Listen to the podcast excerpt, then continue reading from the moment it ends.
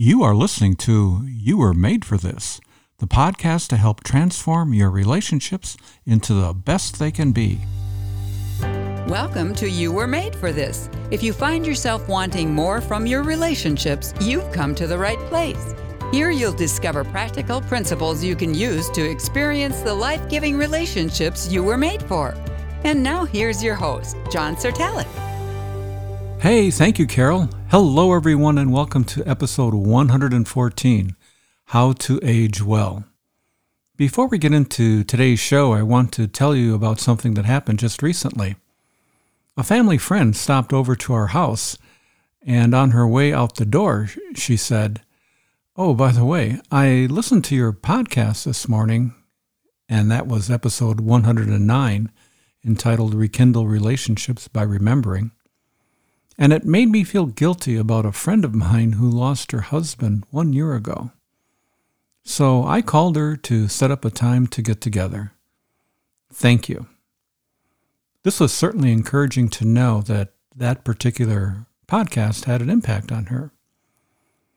Well, I hope others of you are remembering a key event or two in the life of your friends and then taking some kind of action on what you remember to rekindle or deepen your relationships with that person.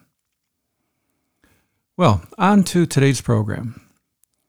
Last week's episode, number 113, Our Choices Define Us, Not Our Personality, was a review of Benjamin Hardy's book, Personality Isn't Permanent. In his book, there is a six word paragraph that I've been thinking about all week that I'm making the subject of today's episode. Those six words are these People become old far too fast. Keep listening to hear what we can do to keep from becoming old far too fast. To put this six word paragraph into its context, I'll read a brief section from Hardy's book. As a person ages, they tend to stop engaging in new situations, experiences, and environments. In other words, people's personalities become increasingly consistent because they stop putting themselves in new contexts. By the time a person reaches their 30s, they stop having as many first experiences. As an example, first time driving, first job, first big failure. As people age, they become increasingly less open to having new experiences. They stop surrounding themselves with new types of people. They stop engaging in new roles and in new environments. They stop taking on new challenges. They stop experiencing new emotions. People become old far too fast. The operative word in his comments is the word new.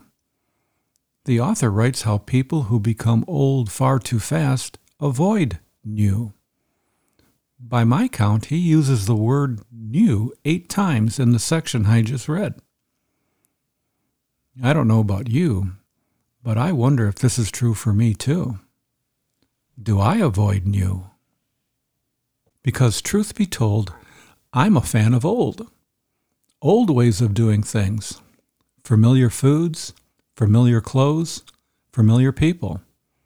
Old ways of dealing with life that I think have served me well. But maybe I'm missing something. How about you? Maybe we all need a little more new in our lives. Hmm. Well, if you're with me on this, I'd like to suggest we focus on just one new thing to keep us from becoming old far too fast. It's this learn one new skill. And that skill would be investing. yes, investing.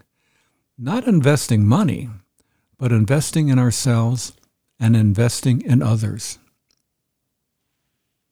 Let's start with investing in ourselves.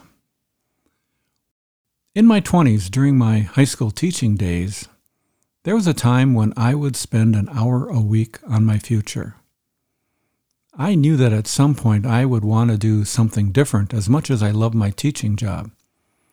So I would just plan and dream and think and speculate. I started a master's program in counseling that, that I finished. I started a small consulting firm. I was just doing a lot of things that I thought would be beneficial to me in my future. Benjamin Hardy, the author of Personality Isn't Permanent, would call what I was doing investing in my future self, the person I want to be, not the person I was. And there are other things that we can do to invest in ourselves. We can read a lot, which is something I did. I know a lot of you do as well. We can invest ourselves by being open to new relationships. We can learn new relationship skills, such as listening, how to ask questions, how to fight the urge to fill the airwaves with the sound of our voice. That is all about investing in ourselves. Another way we can invest ourselves is to make room for God in ways that we haven't before, to actually make room for Him to have an impact in our life. We can invest in ourselves by studying the Bible to learn to be more the person that God created us to be, to be kind, to be compassionate, to be patient with one another. And still another way we can invest in ourselves is to acknowledge our fears and practice trusting people more and trusting God more too. Finally, another good way to invest in ourselves is to listen to episodes 11 through 14 of this podcast. They're all about the four levels of relationship skills that we talked about a long time ago. I'll have a link to them in the show notes. Well, that's investing in ourselves. What about investing in others? When you invest money, you expect a return on your investment. You expect to get something back. Well, that's not always the way it works with relationships. But still, we should invest in people without any expectation of a return on our investment. This reminds me of a quote that I used back in episode 4 several years ago.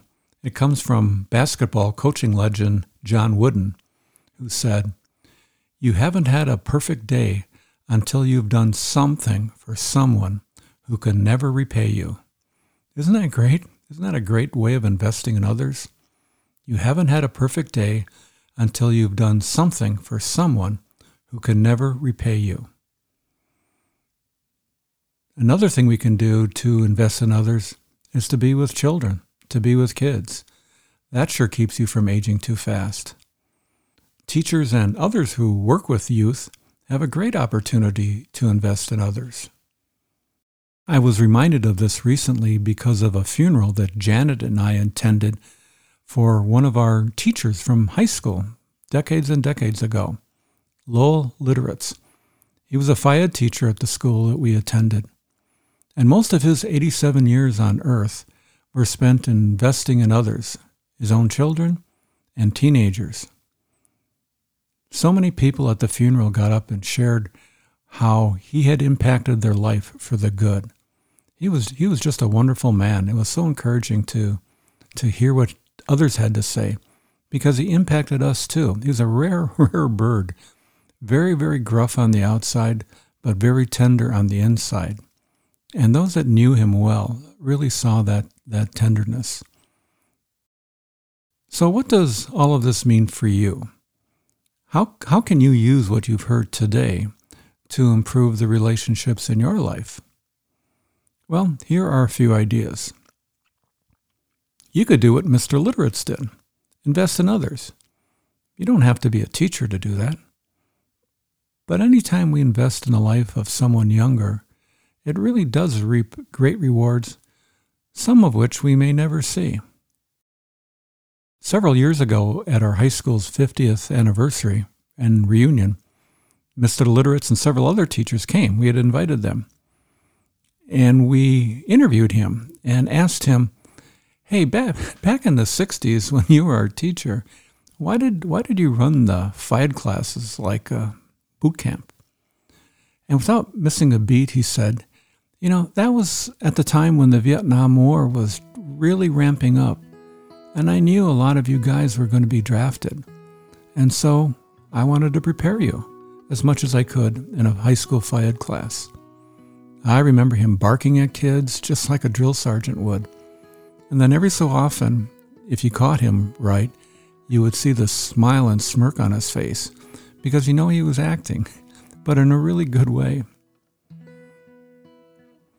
Besides investing in others, another thing you can do is to invest in yourself. What if we all devoted an hour a week for our future, like I did in my 20s? This all reminds me of a passage in the Bible, Colossians 3:10, which reads, "Put on your new nature and be renewed as you learn to know your creator and become like him." Learning to know your creator and becoming like him is certainly a great way to invest in yourself. Well, here's the main point that I hope you remember from today's episode. We can age well by investing in ourselves and in others. It keeps our focus more on the new and less on the old, and it prevents us from aging faster than we should. I'd love to hear any thoughts you have about today's episode. Just send them to me in an email to john at caringforothers.org or you can share your thoughts in the Leave a Reply box at the bottom of the show notes. In closing, if you found this podcast helpful, please subscribe if you haven't already done so. And feel free to forward this episode on to others you think might be interested in today's content.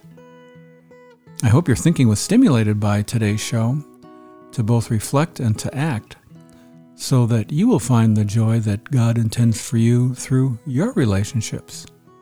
Because after all, you are made for this. Well, that's all for today. I look forward to connecting with you again next week. Goodbye for now.